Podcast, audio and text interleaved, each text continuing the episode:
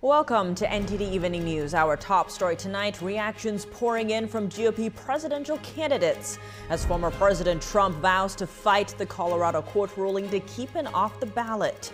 What's coming next? And a new strategy announced by the Colorado GOP. Iris Tao in Washington, D.C. And Trump doesn't appear to be affected by the ruling. The former president rallied in Iowa not long after the news broke. Arlene Richards has the latest.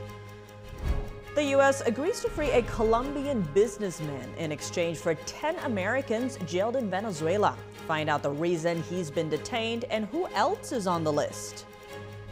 Israel says they are ready for another temporary ceasefire to release more hostages. How will Hamas respond? Meanwhile, Hamas releases a video reportedly showing attacks on Israeli troops. Jason Perry reports.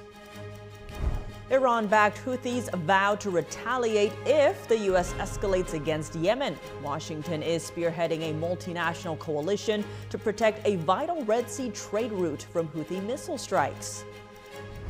Texas's new border law aims to stop illegal immigration. Civil rights groups already filed a lawsuit against it. Arian Pasdar brings you what the allegations are and what the president of Mexico is saying against the new law.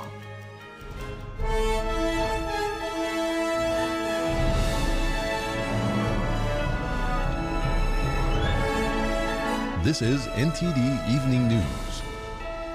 Live from our NTD Global Headquarters in New York City, here is Tiffany Meyer. Good evening and thank you for joining us tonight. Will former President Trump actually be barred from the Colorado primary? A new move by the Colorado Republican Party and the latest reactions from President Biden. NTD's Iris Tao has more from the White House. Team. Trump's team is saying that they have full confidence that a U.S. Supreme Court will quickly overturn this ruling by the Colorado Supreme Court, which says that former President Trump is disqualified from appearing on the state's 2024 ballot because he had participated in an insurrection. But it's important to note that the Colorado Supreme Court itself put a hold on its order pending any appeal action by January 4th. And the deadline for the state secretary of Colorado to certify candidates on the ballots is actually January 5th. So it means that unless the U.S. Supreme Court rules to remove Trump from the ballot by then, it will basically mean that Trump will still appear on the ballot despite the ruling yesterday. And President Biden, while saying he won't get into the specific ruling itself, said this today about Trump. He saw it all. Now, whether the 14th Amendment applies, I'll let the court make that decision. But he certainly supported an insurrection. And no question about it. None. Zero. Meanwhile, the Colorado Republican Party today announced that if the ruling by the Colorado Supreme Court actually stands, it would consider ditching the primary ballot system and switch to a caucus system instead, which will allow them to basically bypass the ballot issue here. Back to you. And despite the Colorado decision, Trump is unmoved. He rallied in Iowa on Tuesday in a packed house. Meanwhile, other GOP candidates are even showing support. NTD's Arlene Richards has the details. Thank you very much. Less than an hour before former President Trump took the stage in Waterloo, Iowa on Tuesday, the news broke. A court's decision to disqualify Trump from the Colorado primary ballot. The former president said in a campaign statement that it's election interference. He said Crooked Joe and the Democrats know they can't beat us at the ballot box, so their new plan is to nullify every single Trump ballot in the nation to keep Biden in the White House. The Republican frontrunner is crushing his primary rivals in the latest New York Times Siena poll. 64% of registered voters nationwide said they would most likely vote for Donald Trump if they voted today. 11% would vote for Nikki Haley and 9% for Governor Ron DeSantis. Despite the numbers, the former president is getting support from some of his rivals. I do not believe Donald Trump should be prevented from being president of the United States by any court. I think he should be prevented from being president of the United States by the voters of this country. There was no trial on any of this. They basically just said, what, you can't be on the ballot? Could we just say that Biden can't be on the ballot because he let in 8 million illegals uh, into the country and violated the Constitution, which he has? I pledge to withdraw from the Colorado GOP primary ballot unless and until Tr- Trump's name is restored And I demand that Ron DeSantis and Chris Christie and Nikki Haley do the same thing, or else these Republicans are simply complicit. A Republican who sued against Trump in the case said Trump is ineligible to run for president. I'm very, very happy about tonight's ruling. I know there's going to be an appeal, but this is really about rule of law, it's about the Constitution. But Trump's focus on winning the election hasn't wavered. He defended his comments about immigrants. They're ruining our country. And it's true. They're destroying the blood of our country. That's what they're doing. They're destroying our country. They don't like it when I said that. And I never read Mein Kampf. They said, oh, Hitler said that in a much different way. Campaign spokesman Steven Cheung said in a statement Democrat Party leaders are in a state of paranoia over the growing dominant lead President Trump has amassed in the polls. They have lost faith in the failed Biden presidency and are doing everything they can to stop the American voters from throwing them out of office next November. The campaign plans to appeal to the Supreme Court. Arlene Richards, NTD News. Did the Department of Justice try to surveil members of Congress and their staff? Representative Jim Jordan is trying to find out, taking his probe to the next level, subpoenaing the AG. Here's more on that in the latest congressional updates. House Judiciary Chairman Jim Jordan is asking the Department of Justice to hand over documents and information about the DOJ's attempt to get personal information about Republican staffers, particularly those involved with conducting oversight of the DOJ's handling of the Steele dossier. For example, Jason Foster, a former chief investigative counsel, said he was one of many who were told just this year that the DOJ had subpoenaed Google for their personal phone records and emails. Jordan, in a letter attached with a subpoena, writes that the committee is trying to determine whether the department sought to alleviate the heightened separation of power sensitivities involved, or whether the department first saw the information through other means before resorting to legal process. And over in the Senate, they finished conforming all the military nominees were held up under Senator Tommy Tuberville's blockade. The final 11 four-star generals were approved this week just before senators leaving D.C. today. However, another order of business was left unfinished, a deal on Ukraine aid and changing border policy. No longer any disagreement that the situation at the southern border is unsustainable. We agree the border must be fixed. That is a broad consensus in our, in our caucus. We must succeed. Democrats, myself, remain totally committed to working with our Republican counterparts to reach an agreement. Now, senators have left D.C. for the holiday recess, punting a possible deal into early next year. Turning our attention now to South America, Venezuela is freeing 10 jailed Americans in exchange for the release of Colombian businessman Alex Saab. He was arrested on a U.S. warrant back in 2020 for funneling some $350 million from a Venezuelan housing program. Saab is a close ally of Venezuelan President Nicolas Maduro. U.S. officials often refer to him as Maduro's bagman. As for the released Americans, according to the White House, six among the 10 were wrongfully detained by the socialist regime. Venezuela will free at least 20 Venezuelans as well, including political prisoners. As part of the agreement, Venezuela will also extradite Leonard Francis, a defense contractor known as Fat Leonard, who orchestrated one of the largest bribery schemes in the history of the U.S. military. The scandal took down nearly two dozen Navy officials. Francis fled the U.S. ahead of his scheduled sentencing last year and has since stayed in South America. The Israel Hamas war has torn families apart as Hamas is still holding 129 hostages in the Gaza Strip. Israel says they're ready for a ceasefire to release more of them. Will another hostage deal happen soon? NTD's Jason Perry has the latest on the war.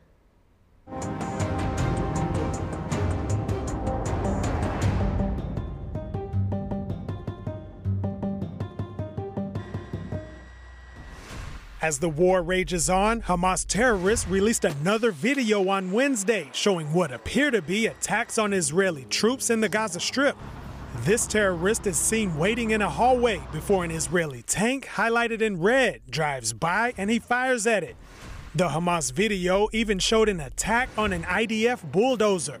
And another terrorist group also fighting in the Gaza Strip, the Palestinian Islamic Jihad, released a hostage video showing two Israelis in captivity.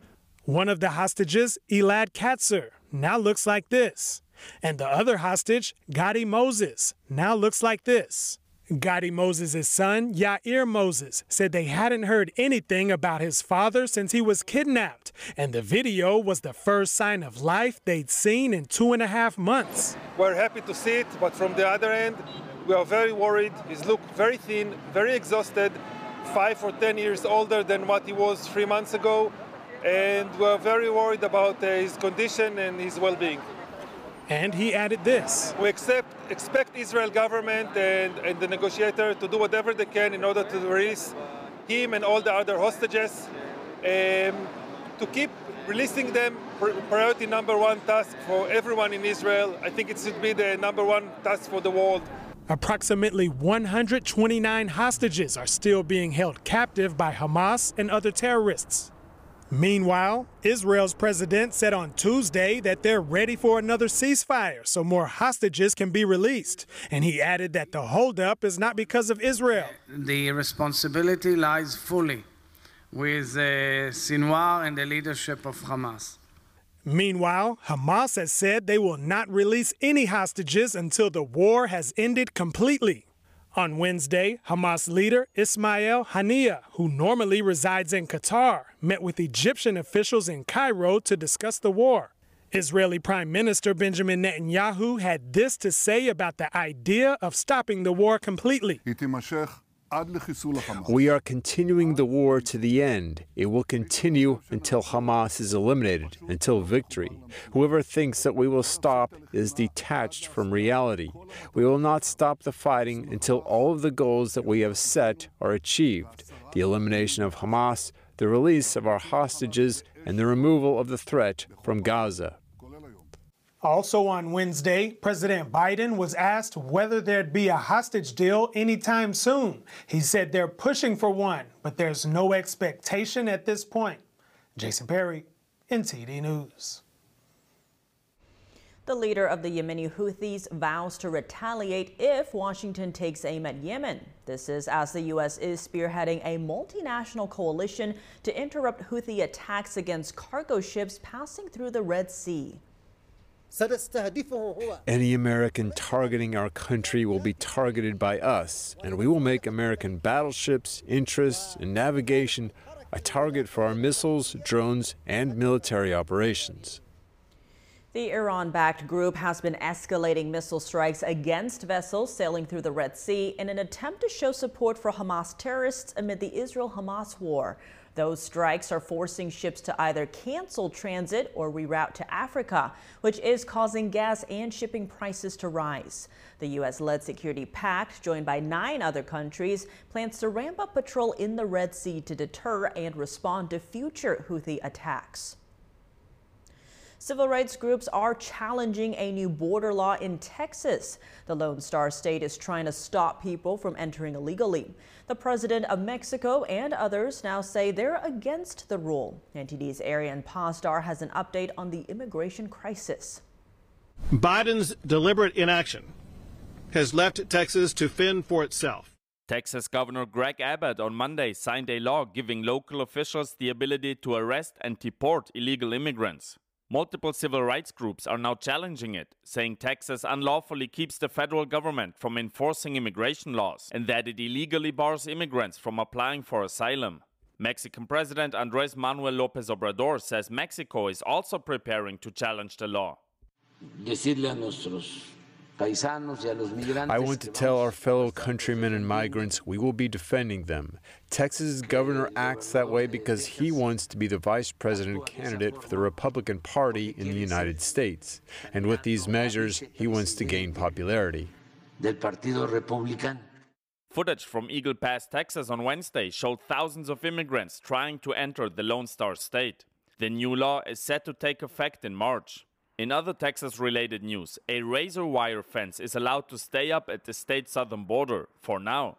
A federal appeals court on Tuesday temporarily blocked the Biden administration from removing the fence. Back in October, the state sued the Biden administration for cutting almost 30 miles of concertina wire. And lastly, illegal immigration now affects international trade. Business groups and train operators are pressing the government to reopen rail bridges in Eagle Pass and El Paso. Border authorities closed them on Monday because they're understaffed. The U.S. Chamber of Commerce says shutting down rail traffic through Eagle Pass and El Paso will inflict significant economic harm.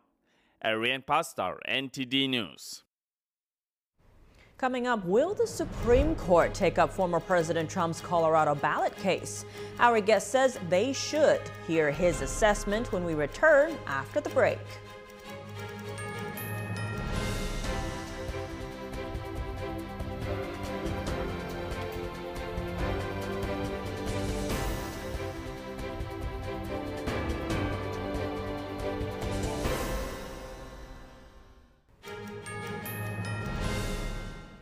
Welcome back. What are the broader ramifications of taking former President Trump off the ballot in Colorado? And is this justified from a legal perspective? Joining us now to explore, we have Mike Davis, founder and president of Article 3 Project. He is the former chief counsel for nominations to Senate Judiciary Chairman Chuck Grassley and former law clerk for Supreme Court Justice Neil Gorsuch. He also practices law in Colorado. Mike Davis, thank you so much for joining us. Great to have you back on the show. Thank you for having me. To begin, Colorado has removed Trump from the 2024 ballot, invoking Section 3 of the Constitution's 14th Amendment. Where is the due process here? Well, this is a completely incorrect reading of Section 3 of the 14th Amendment by four partisan left wing judges on the Colorado Supreme Court. The case law is very clear. If you want to disqualify someone under Section 3 of the 14th Amendment passed after the Civil War to chase out of office Confederate sympathizers who engaged in insurrection or rebellion against the United States, Congress has to pass a federal criminal statute, which Congress did in 1869, uh, related to insurrection or rebellion. You have to bring federal charges uh, approved by a federal grand jury. You have to have a federal jury unanimously find the, the defendant guilty with evidence beyond a reasonable doubt. The judge, the federal judge, has to uh, convict that defendant, and that conviction has to be upheld on appeal through the federal courts. That is the only way you can disqualify under Section 3 of the 14th Amendment. There is a case from Chief Justice Samuel Chase more than 150 years ago that is directly on point. It is controlling, and the Colorado Supreme Court ignored this and railroaded President Trump.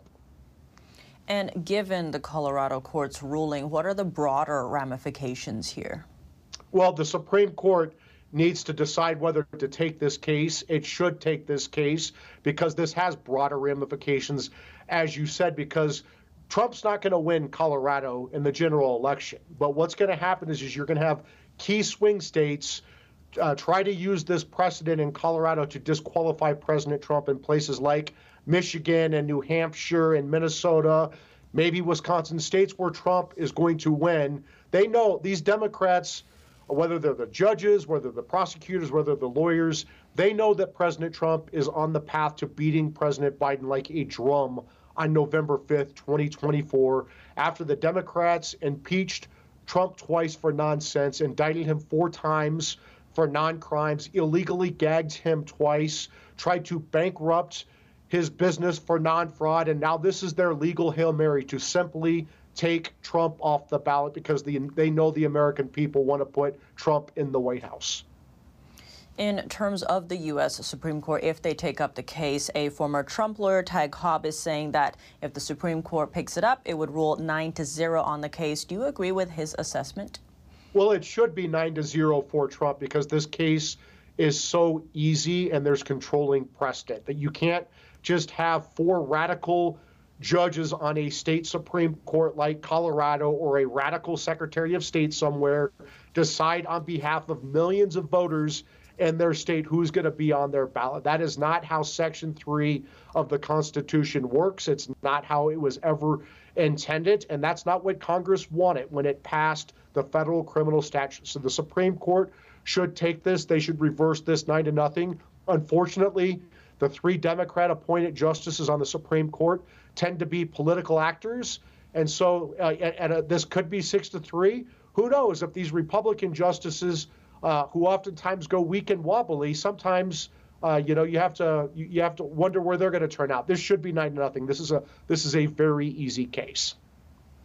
Now, there's also been growing calls that if the Supreme Court picks it up, Justice Clarence Thomas should recuse himself due to his wife's connections to the Trump White House before January 6th. What do you make of those calls? That is completely nonsense. It's legally baseless.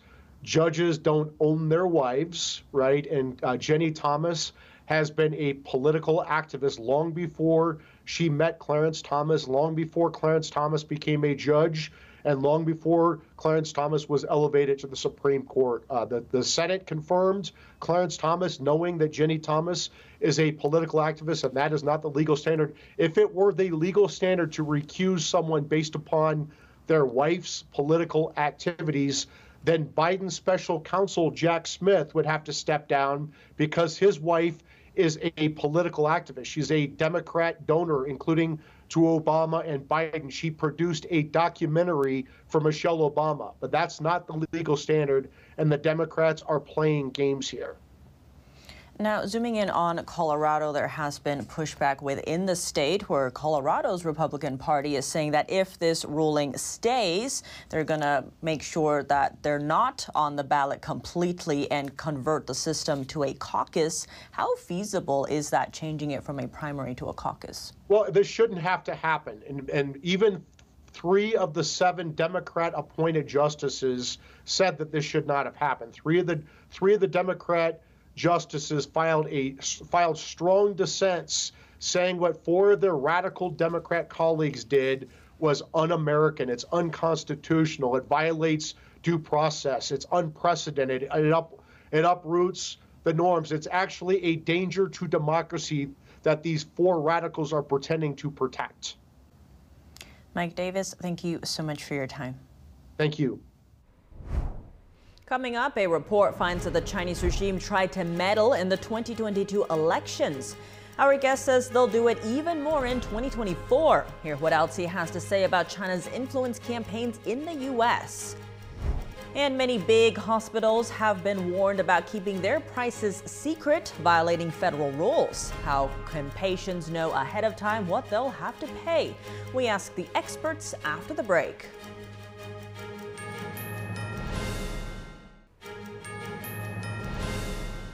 Welcome back. If you're just joining us now, here are some today's top headlines. Former President Trump campaigned in Iowa in spite of the news that the Colorado Supreme Court kicked him off the primary ballot in the state. As other GOP candidates speak up in support of him, the Colorado GOP considers converting the primary to a caucus to circumvent the ruling. Trump plans to appeal, but the deadline to finalize the list of candidates on the ballot is January 5th. The Biden administration and Venezuela reached a prisoner swap deal. Venezuela will release 10 Americans plus another 20 Venezuelan political prisoners in exchange for an ally of President Nicolas Maduro. Israel says it's ready to negotiate another hostage and ceasefire deal with Hamas. This as Hamas's political leader met with Egyptian officials in Cairo to discuss the war. A recent report by the, the intelligence community finds that the Chinese regime tried to meddle in the 2022 midterm elections. How does it work and what will happen in the 2024 election? Joining us now is Dean Baxendale, CEO of China Democracy Fund and Optimum Publishing International. Baxendale just published a new book, The Mosaic Effect How the Chinese Communist Party Started a Hybrid War in America's Backyard. Dean Baxendale, thank you so much for joining us. Great to have you on the show. Well, thank you. It's, it's great, great to be here today. Thank you for having me. Now, there's a declassified U.S. intelligence report that says China tried to meddle in the 2022 midterm elections in the U.S. How seriously should we be taking this? I think we should be taking this extremely seriously. The CIA and, and the intelligence community are doing a great service for America and quite frankly for the free world by declassifying and making some of these reports available to the public to understand that uh, malign state governments like the Chinese Communist Party, Russia, Iran are all interfering uh, in elections around the world. So I would say, yes, it's extremely important that this report, this information is coming out. On that note, the report notes that China, quote, tacitly approved efforts to try to influence a handful of midterm races involving members of both U.S. political parties. Those are candidates seen as anti China. Now, how is China able to influence elections outside of their own borders? So, as you know, the, the, the, Chinese Communist Party uses the United Front Works Department uh, globally. Uh, they're running operations uh, in Canada, the United States, Mexico, the, the UK. Uh, they have United Front people who, who ultimately control uh, various media outlets. Uh, throughout and, and, proxy corporations, especially in Canada, where we have 56 media outlets that are either controlled directly or indirectly by the Chinese Communist Party or proxies there uh, attached to the United Front. So they're using, um, you know, their own information within the Chinese community uh, to change votes or persuade China diaspora community members to vote in a certain way or to view a politician uh, in a certain way that might be negative uh, um, you know, towards China, and therefore that is one way they would, would influence in terms directly in the media. The next, of course, is social media uh, and their use of trolls and bots around the world uh, that continue to put out uh, disinformation or misinformation, however you want, want to look at it, uh, and actually exacerbate points of division, both on the left and the right that alienate uh, voters uh, and actually influence them in voting in particular ways. And in terms of the United Front Work Department, give us a sense of how does this relate to the Chinese Communist Party? Is this its own little category or is it backed by the government? So, as you know, the United Front actually is a department of uh, of the Chinese Communist Party. There was over, I believe, now there's over close to forty thousand, uh, you know, employees, so to speak, that work for the United Front around the world. They're doing influence operations, both soft power and sharp power uh, operations inside countries around the globe to in, to ensure that that you know China is viewed uh, as a positive and a great nation to do business with uh, and to uh, ultimately partner with. Their propaganda operations, misinformation, disinformation, propaganda is just one of the many tools used by the United Front. Um, you know, throughout the world. You know, you can look at other elements of the United Front, including you know, uh, direct political uh, influence operations in terms of, bribes or and or uh, money that's being donated directly into ridings. For instance, we call them ridings here in Canada, or directly into constituencies um, that may influence a politician and how he views uh, a particular issue that may be pro or against the Chinese Communist Party's ambitions. And given these Chinese influence campaigns that were disclosed in the report, what can we expect to see in the 2024 presidential election? I, I think we can see a lot more. Uh, you know, there, there, there's clear uh, bias by the Chinese Communist Party to sow division in in U.S. politics. Period. Uh, whether or not they're favoring, uh, you know, Donald Trump over uh, Joe Joe Biden, I can't imagine actually that they'd be favoring uh, Donald Trump because he, under his administration, put some of the toughest um, sanctions in place, which have then been carried on by this current administration. Um, but if they can so, you know, if they can affect uh, local state elections and or you know Congress congressional elections. Uh, I think they will try to do that and put people who are sympathetic. And there's a clear you you can see a number of politicians over the years, and obviously they're becoming more and more aware of it in the United States. And thank goodness for um, you know the various congressional committees, uh, and certainly the one that Mike Gallagher is being quite vocal on. I was in Washington last week and, and heard the testimony, for instance, of Anna Kwok, who was, of course, was uh, one of the many protesters at the APEC meeting. Uh, that's part of their transnational repression, but these voices are coming out in Washington. Laws are coming forward. I just don't see China actually affecting the uh, the consensus uh, and the bipartisan nature of both con- uh, congressional uh, sides of the House, Republican and Democratic, who are on side to combat China in, in very many different legislative ways, and they're putting those in place these today. And as Americans head to the polls, how can people prepare against these Chinese influence campaigns and be on their guard? So I listen. I, I think there, you know, there, there needs to be a broader education for for the public and understanding uh, the kinds of messaging that may be coming at them. Uh, once again, you know, look to trusted sources. Taking somebody's third hand uh, information from the internet or from from a Twitter feed is not the way to verify facts and information. It may speak to you know your perspective, but I would tell the public to dig deeper, look to the research, go to government websites to verify certain facts and information. Quite frankly, because the governments are transparent. I mean, I know there's a lack of trust by some people in, in, in America of government, as there is around the world, and quite frankly, that's part of a bigger campaign by our enemies to sow, um, you know, dis- discord and discontent within our own uh, democratic uh, systems and institutions. So I think they need to be vigilant. They need to be aware that that messaging can be altered and changed. Just don't take everything for granted. Dean Baxendale, thank you so much for your time. Thank you very much for having me today. Secret hospital prices. Bloomberg finds that some of America's largest hospital systems have failed to let patients know ahead of time what they'd have to pay, violating federal rules. NTD's Virginia Gibson has more.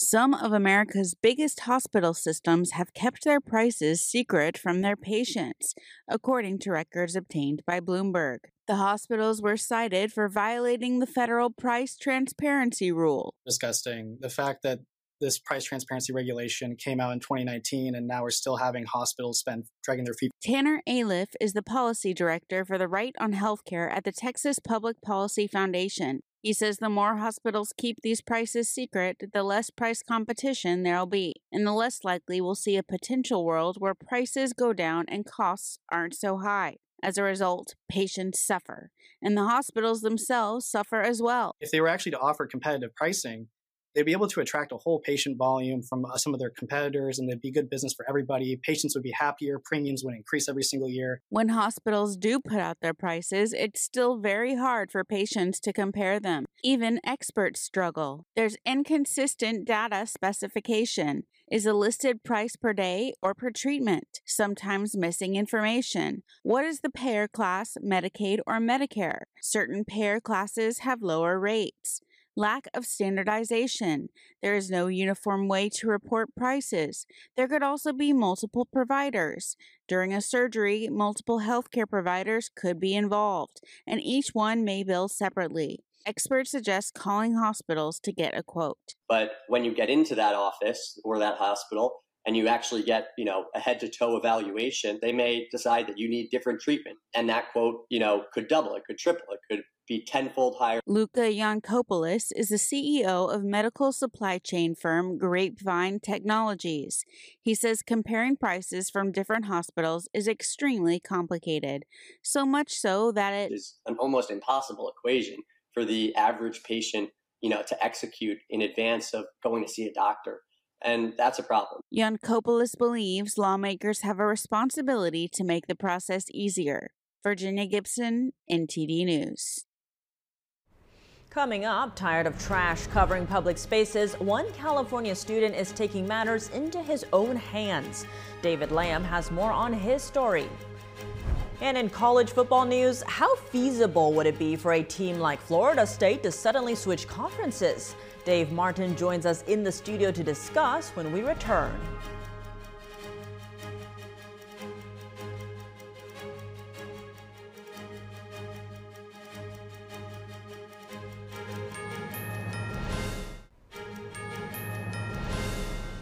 Welcome back. Fed up with trash covering public spaces, one California college student is taking matters into his own hands, literally. Nearly every day he goes out to clean up trash on the streets for free. NTD's David Lamb hears more from Edgar McGregor. 23 year old Edgar McGregor has dedicated over 1,600 days to cleaning up debris in our planet's natural spaces parks, canyons, open space preserves, and beaches. Sometimes people come up to me and they'll ask me, Why do you continue to do the trash pickups each and every day? And the reality is that each passing year, there's more and more reason not to do it. The Californian graduated with a bachelor's degree from San Jose State University this Monday, studying climate science. McGregor told NTD he felt like he wasn't doing enough. Um, so I decided to push myself a little bit, and every Saturday I started going out to my local park to clean up trash with a five gallon bucket. Um, it was surprisingly easy. All I needed was my bucket and a pair of gloves and my shoes and uh, clothes on my back, and that's about it. He says he's done six to seven hour cleanups, but most of the cleanups are about an hour long, sometimes two or three minutes. There were times uh, where I would, you know, get done with one class, have to, you know, rush to the park, clean up trash for 15 minutes, rush back to my next class. Uh, and that was kind of stressful because an important part of my daily trash pickup mission is actually being outside in nature. McGregor's longest consecutive pickup was over 402 days in a row. The only times I don't clean up trash is days where I have multiple finals. I think one semester I had four finals on one day, and I just had to miss that day. Um, if there's a lot of wildfire smoke around, that can also prevent me from doing my cleanups because that's just unsafe. But um, for the most part, weather is not a problem. I'll go clean up trash in the pouring rain. I'll go clean up trash when it's 124 degrees Fahrenheit outside. His latest pickup time was 11:15 at night on his 1,606 day. And even after graduating, McGregor says he's still trying to clean the planet. David Lamb, NTD News, California. And now for your sports news, we're joined by NTD's Dave Martin. Dave, today is National Signing Day in college football. Now, as usual, Georgia and Alabama have signed the highest rated classes. How do they determine all this? Well, it's a lot of educated guesswork. I mean, pretty much every high school player who looks like they could play Division One football is scouted for their production, the competition level they've faced, uh, the eye test, you know, how they look on the field, their height, their weight, their speed.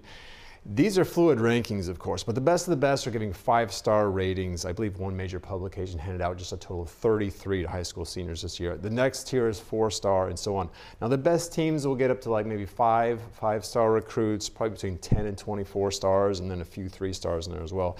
Then the main ranking systems, which are like Rivals.com and ESPN, they just assign a certain amount of points for each five-star, each four-star, and add them up. You know, usually they're pretty close. I mean, Georgia's won the, the last two national championships. Alabama's won six of the last 14, but you don't really know until they actually hit the field. Now, ESPN is reporting that one of those teams with a great class, Florida State, is discussing their long future in the ACC. Would their exit be as simple as those who left the Pac 12? Uh, not at this point, anyway. You know, schools tie themselves together, of course, to a conference by signing over their TV grant of rights to that conference for the duration of their TV deal. Now, the Pac 12's TV deal runs out this next summer. That's when everyone's leaving. The ACC's deal runs through 2036. So basically, even if Florida State left, legally, the ACC would still own their TV broadcast rights and the revenues from them until 2036. No one has been able to legally challenge this. Now, that TV revenue is what makes up the majority of the revenue that these conferences distribute to their members. Unfortunately, the ACC has fallen well behind the Big Ten and the SEC in terms of revenue. I think each ACC school gets roughly 40 million a year, while the Big Ten and the SEC are at like 70 million. Now, the ACC could vote to make their revenues like more disproportionate, so some teams get others based on like marketability or something. But it's hard to see that getting enough votes to happen, so I really don't see what options they have. Now looking at the NFL, some interesting news out today as the Jets have decided to put Aaron Rodgers on their active squad, though he won't actually play. What's the reasoning here? Yeah, I guess they just want him to continue to be able to practice. You know, if they didn't activate him, he would have to go back on injured reserve and he wouldn't be able to practice with them anymore. Uh, I'm a little surprised though now because this puts four quarterbacks on their active roster. Usually teams only have two or three. You know they have also they've already got Zach Wilson, Trevor Siemian, and Brett Rypien. Now Rodgers had actually previously targeted this Sunday's game against Washington as a possible return. But with them out of the playoffs, I guess uh, that idea has been officially uh, nixed by him and, and probably the Jets brass. Shifting gears to baseball now with Shohei Ohtani off of the market. What's the next big domino to fall? You know, it could be another Japanese star, Yoshinobu Yamamoto, who's still actually, he's a free agent, but he's directly from the Japan leagues. You know, what's intriguing about him is that he's 25 years old. You know, for reference, Shohei Ohtani is 29. That's a big difference in baseball years. Usually players start to decline in their 30s. Of course, the risk is that he's never actually pitched in the big leagues before. So he's a total wild card, though he's definitely dominated in Japan. Now, rumors have the two New York teams are bidding for his services. Uh, the Yankees desperately need pitching. The Mets just need star players. Surprisingly, they don't usually battle like this for free agents. Usually, usually the Yankees get the best ones. Uh, but the Mets, under new owner Steve Cohen, who's a billionaire, he is not afraid to spend money for sure. Now, Yamamoto has a 45 day window uh, for him to get signed. That expires on January 5th, so we should know something pretty soon. Well, Dave, as always, thanks for joining us. Thank you, Tiff. And that's all for today's news. Thanks for tuning in. I'm Tiffany Meyer. Good night.